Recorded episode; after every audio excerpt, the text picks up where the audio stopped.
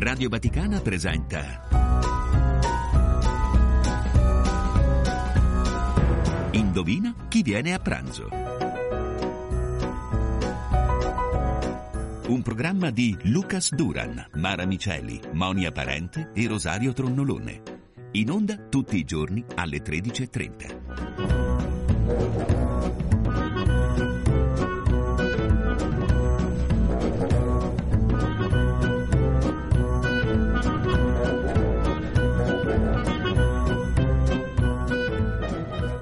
Cari amici, bentrovati da Rosario Tronnolone al nostro appuntamento con Indovina chi viene a pranzo. Questo pomeriggio alle 18 presso la Fortezza Est a Roma, in via Laparelli numero 62, sarà possibile assistere ad un'esercitazione conclusiva di una residenza creativa tenuta da Matteo Tarasco dedicata ad uno dei grandi classici della storia del teatro, Il Gabbiano di Anton Chekhov.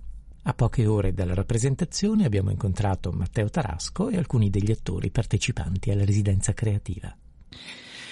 Dunque, residenza creativa Chekhov, che cosa si intende per residenza creativa e quale eh, possibilità offre uh, un periodo di prove relativamente molto, molto breve, però intenso, no? perché dura diverse ore?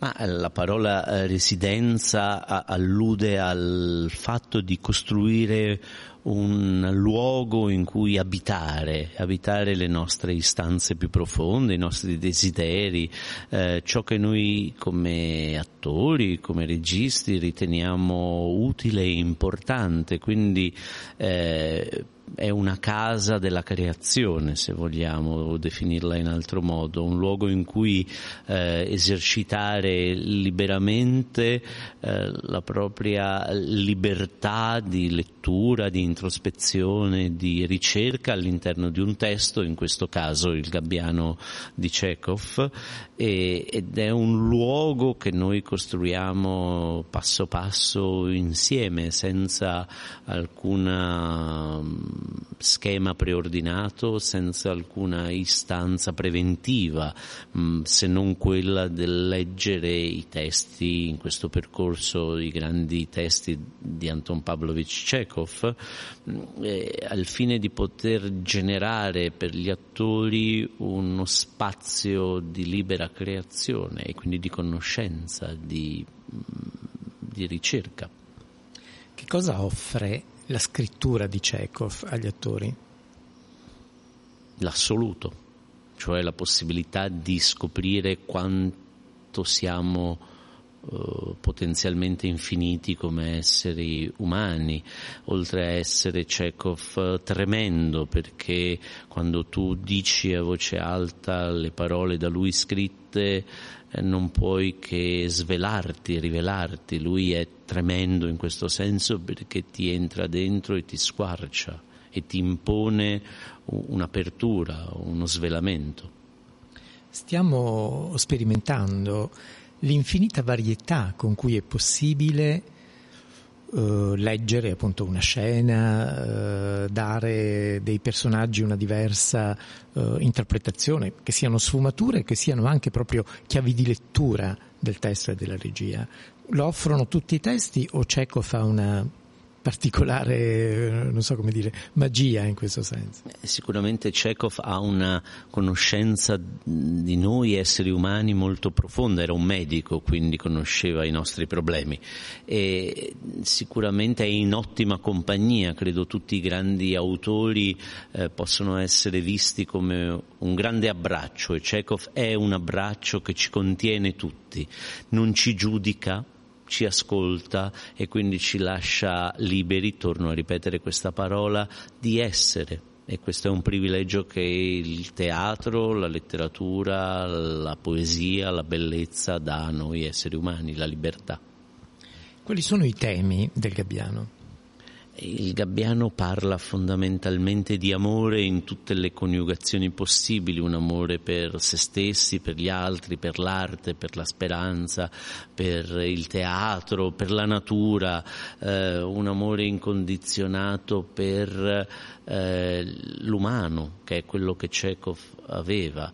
Eh, Chekhov ha superato i grandi della generazione antecedente, penso ad esempio a Gogol, eh, che ride, con Gogol si ride dei personaggi che ci propone, no? essendo un grande fastidioso commediografo. Con Chekhov invece si ride insieme ai personaggi e quindi si patisce insieme a loro. No, Chekhov ci invita a, a stare sullo stesso piano degli altri, a non issarci, a non diventare giudici di nessuna azione, di nessun comportamento, di nessun pensiero altrui.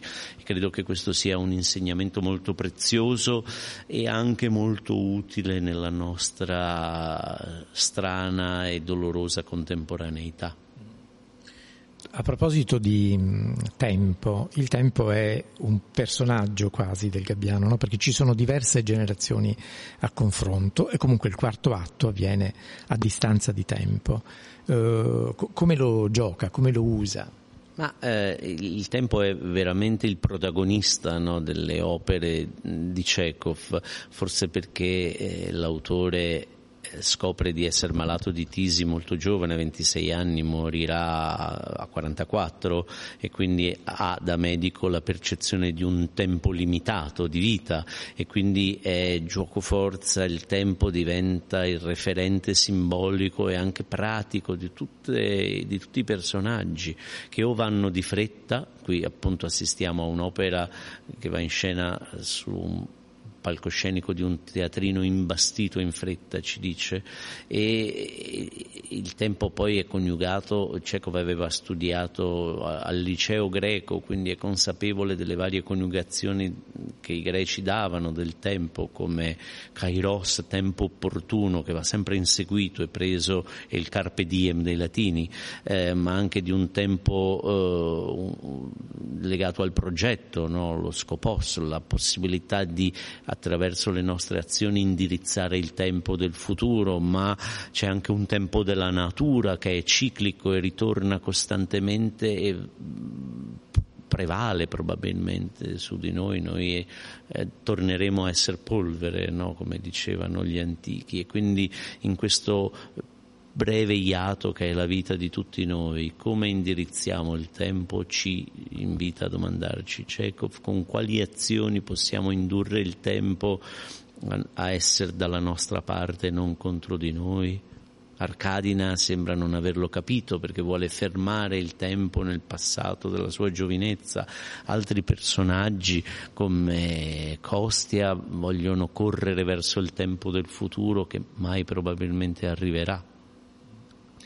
E, ehm, che cosa cerchi di stimolare negli attori, visto che il tempo è veramente molto, molto stretto, poi insomma sono cinque giornate? A gestire il tempo, perché nel teatro eh, odierno ci sono sempre meno tempi di prova e quindi un attore deve riuscire ad addestrarsi a una capacità di interazione con il tempo e con i colleghi e con i registi, eh, di rapida reazione non dico che sia l'ideale, ma è uno stato delle cose, quindi sarebbe bello avere più tempo di prova in generale quando si allestiscono gli spettacoli, quando si fanno i film, quando si fanno le fiction, ma ciò non è possibile più per una questione meramente commerciale quindi riuscire a educarci alla gestione interiore ed esteriore dei tempi e del tempo è una buona prassi, io credo, da acquisire. Quindi questa, eh, avere cinque giorni per riuscire ad approfondire, a toccare alcuni temi e poi a generare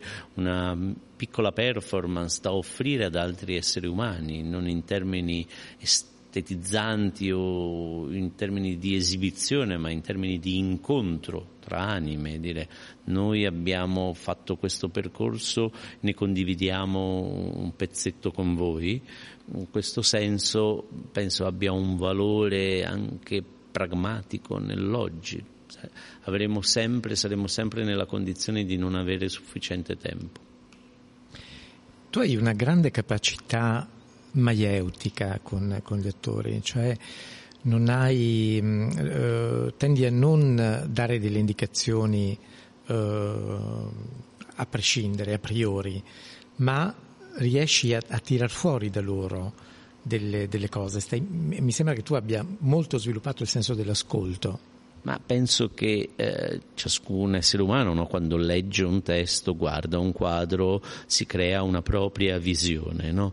Allora imporre la propria visione credo sia controproducente. Penso che io come regista dico sempre conosco la meta, so dove dobbiamo arrivare. La meta solitamente è che tipo di interazione tra lo spettatore e la materia testuale o spettacolare voglio che ci sia, che tipo di emozione lo spettatore deve deve provare, ma per giungere a questa meta possiamo intraprendere molteplici strade con molteplici mezzi. Dobbiamo scegliere insieme, il regista, gli attori, poi i tecnici, gli scenografi, la strada da intraprendere e quindi credo che le istanze di ciascuno rendano l'opera più ricca, quindi il mio compito è quello di eh, educere, tirare fuori eh, al fine poi di dare un valore e un'armonia tra le istanze di tutti. Quindi educarsi, questo penso sia una cosa che i grandi autori ci danno, educarsi all'ascolto dell'altro, eh, penso sia fondamentale per creare forme nuove, come dice Costia nel Gabbiano, nuove forme sono necessarie, credo che le nuove forme nascano dall'ascolto reciproco, non solo le forme estetiche dell'arte, ma anche le forme di, di vita civile tra di noi, no? Chekhov è stato un creatore lui stesso di nuove forme in qualche modo no? per il suo tempo. Sì, direi che in quell'epoca molto ricca che è la fine dell'Ottocento in Europa, eh, lui è stato uno dei testimoni di una svolta epocale nella drammaturgia, ma nella letteratura in senso lato, nel teatro e anche se vogliamo sul piano sociale indirizza una visione che poi nel Novecento acquisirà molta forza, che è eh, come la donna è nella società il movimento delle suffragette in Inghilterra inizierà a prendere piede eh, un paio di decenni dopo la morte di Chekhov, ma già nei testi di Chekhov si legge una figura femminile eh, nuova, così come nei testi di Ibsen, eh, che è un suo coevo. Quindi in qualche modo l'innovazione va al di là della forma estetica, ma diventa un'innovazione eh, nella vita sociale degli esseri umani e questo è ciò che accade grande, sempre con il grande teatro che cambia il mondo. Per questo il, il teatro, la letteratura, la cultura sono le, gli elementi di cui dovremmo dotarci come esseri umani per vivere meglio altresì viviamo vite un po' macchinose, lavoriamo, produciamo, moriamo. Invece il teatro, la letteratura, la poesia, la, la pittura, la natura anche se vogliamo sono que- quelle istanze che danno un valore al nostro passaggio sulla terra. Eh, tu parlavi di una, di una rappresentazione, no, in qualche modo finale di questo lavoro, cioè della condivisione, ecco, forse possiamo definirla così, di una condivisione di questo lavoro che si terrà proprio questo pomeriggio eh, a partire dalle... Alle ore 18 avrà una durata di una quarantina, cinquantina di minuti eh, a Fortezza Est, che è il luogo che ci ospita e che è la residenza delle nostre residenze e eh, l'ingresso ovviamente ovviamente è, è libero, eh, ma il prezzo da pagare è il prezzo di una condivisione profonda, non possiamo escluderci tra di noi come esseri umani, quindi la compresenza nel medesimo luogo implica un donarci reciproco, no? Lo spettatore dona l'ascolto, l'attore dona la parola, eh, quindi è uno scambio costante, profondo eh, ed è anche il senso di, di un percorso didattico, quello di incontrare il pubblico non per esibire le proprie doti, ma per dare un valore alle azioni che si fanno nel percorso, come guardare un tramonto quando si raggiunge la cima, la vetta di una montagna. Grazie. A voi. Allora, Lucrezia, che cosa sta significando per te questo corso e questo testo teatrale?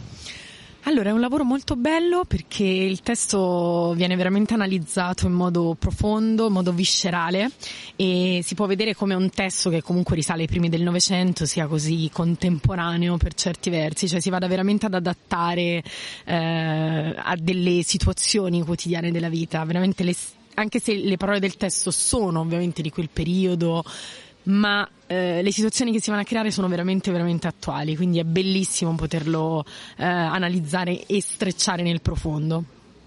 Il lavoro con gli altri attori che non conosci, ovviamente che sono Beh, eh, questi corsi sono sempre molto belli perché si vanno sempre a conoscere delle anime nuove, ci si arricchisce sempre di quello che eh, gli altri ti possono dare. Poi devo dire che sono tutti attori bravi, eh, comunque capaci, ecco, eh, senza andare no, ad identificare un grado di bravura o meno, però molto capaci, molto professionali, molto attenti anche nel rispetto dei tempi e con dei feedback, cioè questa cosa anche di dare i feedback è sempre molto interessante perché ci aiuta poi a correggerci e a scoprire delle cose sempre nuove. Secondo me la cosa migliore che deve fare l'attore è sempre guardare il collega, eh, è molto utile. Ecco. Grazie. Grazie. Gianluca, cosa rappresenta per te questo testo e, e l'incontro con questo, mh, uh, appunto con questo testo teatrale? Questo testo rappresenta per me un ritorno di fiamma con quella che è la pratica che mi è mancata per molto tempo.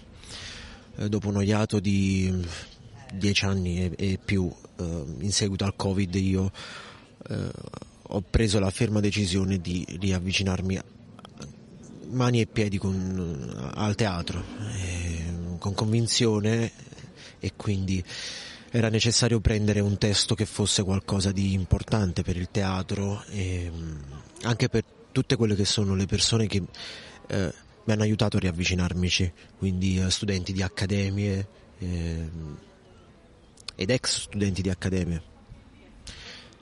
Tutti mi hanno indicato, eh, sai che qui ci sono cose, anche laddove ho dovuto scegliere io se fare altri testi oppure no, mm, il Gabbiano ha qualcosa che mi coinvolge profondamente. Allora, Giordana, eh, cosa ha significato incontrare eh, nuovi attori, nuove persone e su questo testo teatrale? Beh, sicuramente questi giorni sono stati estremamente interessanti perché le opzioni di lettura di questo testo si sono moltiplicate tantissimo ed è stato bellissimo anche prendere dagli altri quello che eh, propongono, quindi c'è stato un incontro di idee molto diverse e convergenti che hanno portato a diciamo, esprimere tante parti diverse di, di noi, quindi sicuramente usciamo con un bel bagaglio di tante idee e creazioni interessanti questo sì. Grazie. Allora, in um, questo testo si parla di teatro. Mario, che cos'è per te il teatro e, e come in questo testo viene, viene, raccontato? La particolarità di questo testo è che è un testo senza tempo. Ci stiamo rendendo conto in questi giorni come un testo scritto 120 anni fa circa, oggi è ancora um, molto um, un testo sul quale, sul quale, si può tanto lavorare ed escono fuori tante, tanti aspetti e tante sfaccettature di personaggi che ancora oggi possono eh, prendere vita in base alle tematiche quotidiane. Ehm, il teatro è questo, è un gioco che dura da quando è nato e continua a durare, speriamo che duri per il resto del, della storia. Grazie. Simone, che esperienza è stata questa per te e la lettura di questo testo, lo studio di questo testo? Ma un'esperienza molto formativa che mi ha arricchito tanto perché come i grandi classici ci insegnano c'è sempre qualcosa da conoscere, imparare, trovare, come se le parole nascondessero altro ed è per questo che alla fine un classico è un, un sempreverde perché nelle parole in realtà si nasconde anche un'attualità eh, di messi in scena che mh, di primo avviso uno non si immagina neanche. Che cosa ha rappresentato per te lavorare con attori che non avevi mai conosciuto prima e che è stata una bella sfida, anche perché il testo eh, impone da un certo punto di vista anche determinati rapporti tra i personaggi e spesso ci si è trovati anche nel gioco di essere veloci, rapidi, ad avere i riflessi pronti per delle scene che uno può anche non immaginarsi eh, all'inizio. Grazie. Grazie a te. Camilla, com'è stata questa esperienza e che cosa, eh, cosa hai scoperto in questo testo che non conoscevi? Tutto, direi, lo so che sembra banale o semplificativo, però tutto, eh, perché all'interno di testi di un certo spessore ritrovi sotto forme anche diverse eh, la vita di ognuno di noi, ti direi. Grazie. Allora vi ricordo questo pomeriggio alle 18 al Teatro Fortezza Est in via Laparelli 62 qui a Roma, la prova aperta al pubblico eh, tratta dalla residenza creativa tenuta da Matteo Trasco sul testo Il Gabbiano di Anton Chekhov.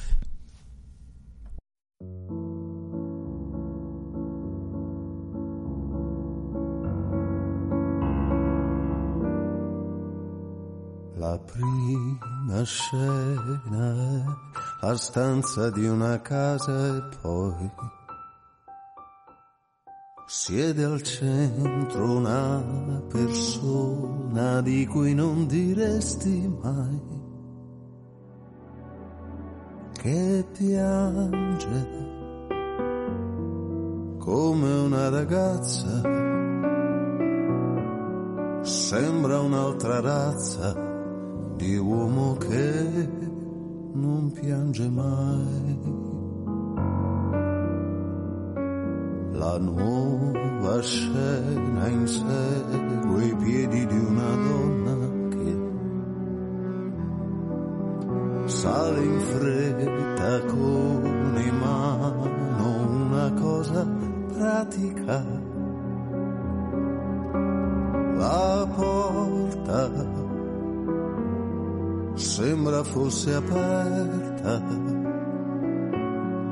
entra e di scoperta lo sente che direbbe a lei.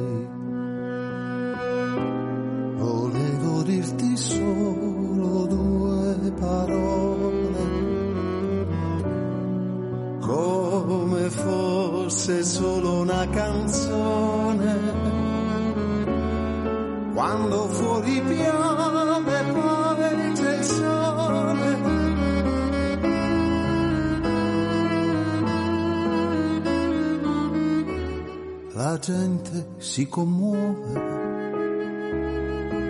soltanto delle prove, disse l'attrice al primo attore. La terza scena sta nel foglio che hai lasciato lì. Cosa pensi quando dici essere felici e poi ti muovi tra la porta e il letto? Stiamo recitando o per dispetto fai così.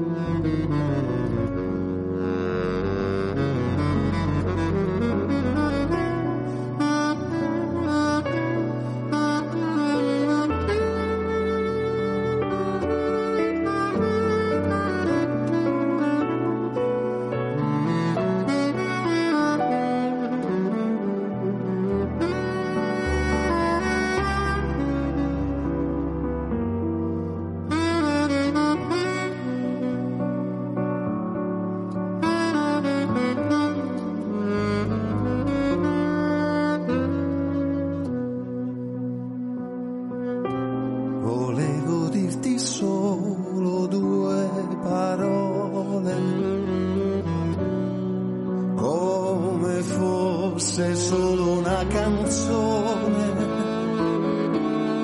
Quando fuori piove poi c'è il sole.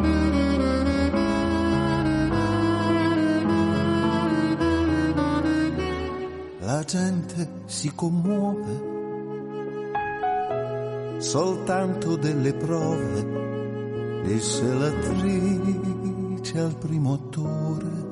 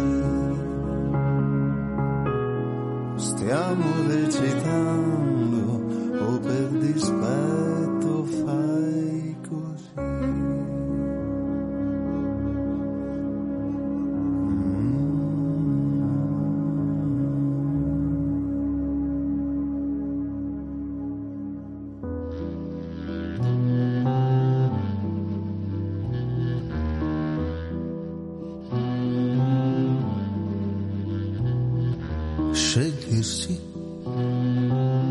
che in fondo è un po' anche riconoscersi.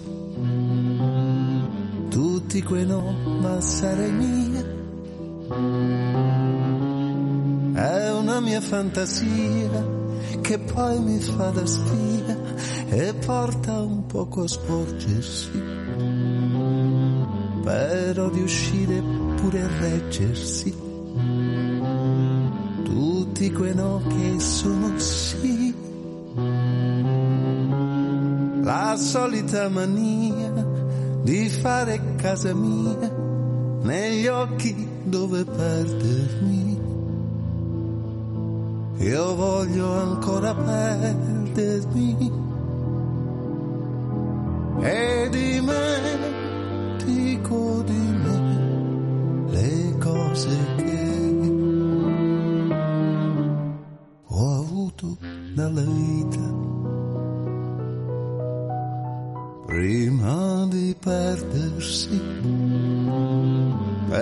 riuscire a ricongiungersi facendo finta che ci sia la voglia di andar via ognuno a casa sua per poi tornare a crederci. Diversi eppure somigliandoci, tutti quei no che sono sì, la solita mania di fare casa mia negli occhi dove perdermi. Io voglio ancora perdermi e dimentico di me le cose che ho avuto dalla vita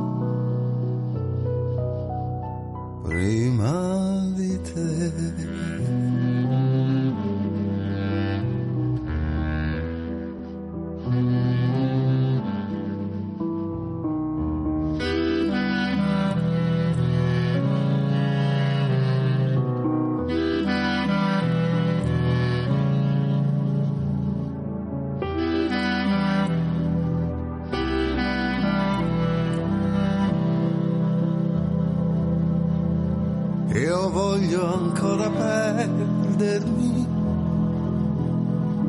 e dimentico di me le cose che ho avuto dalla vita.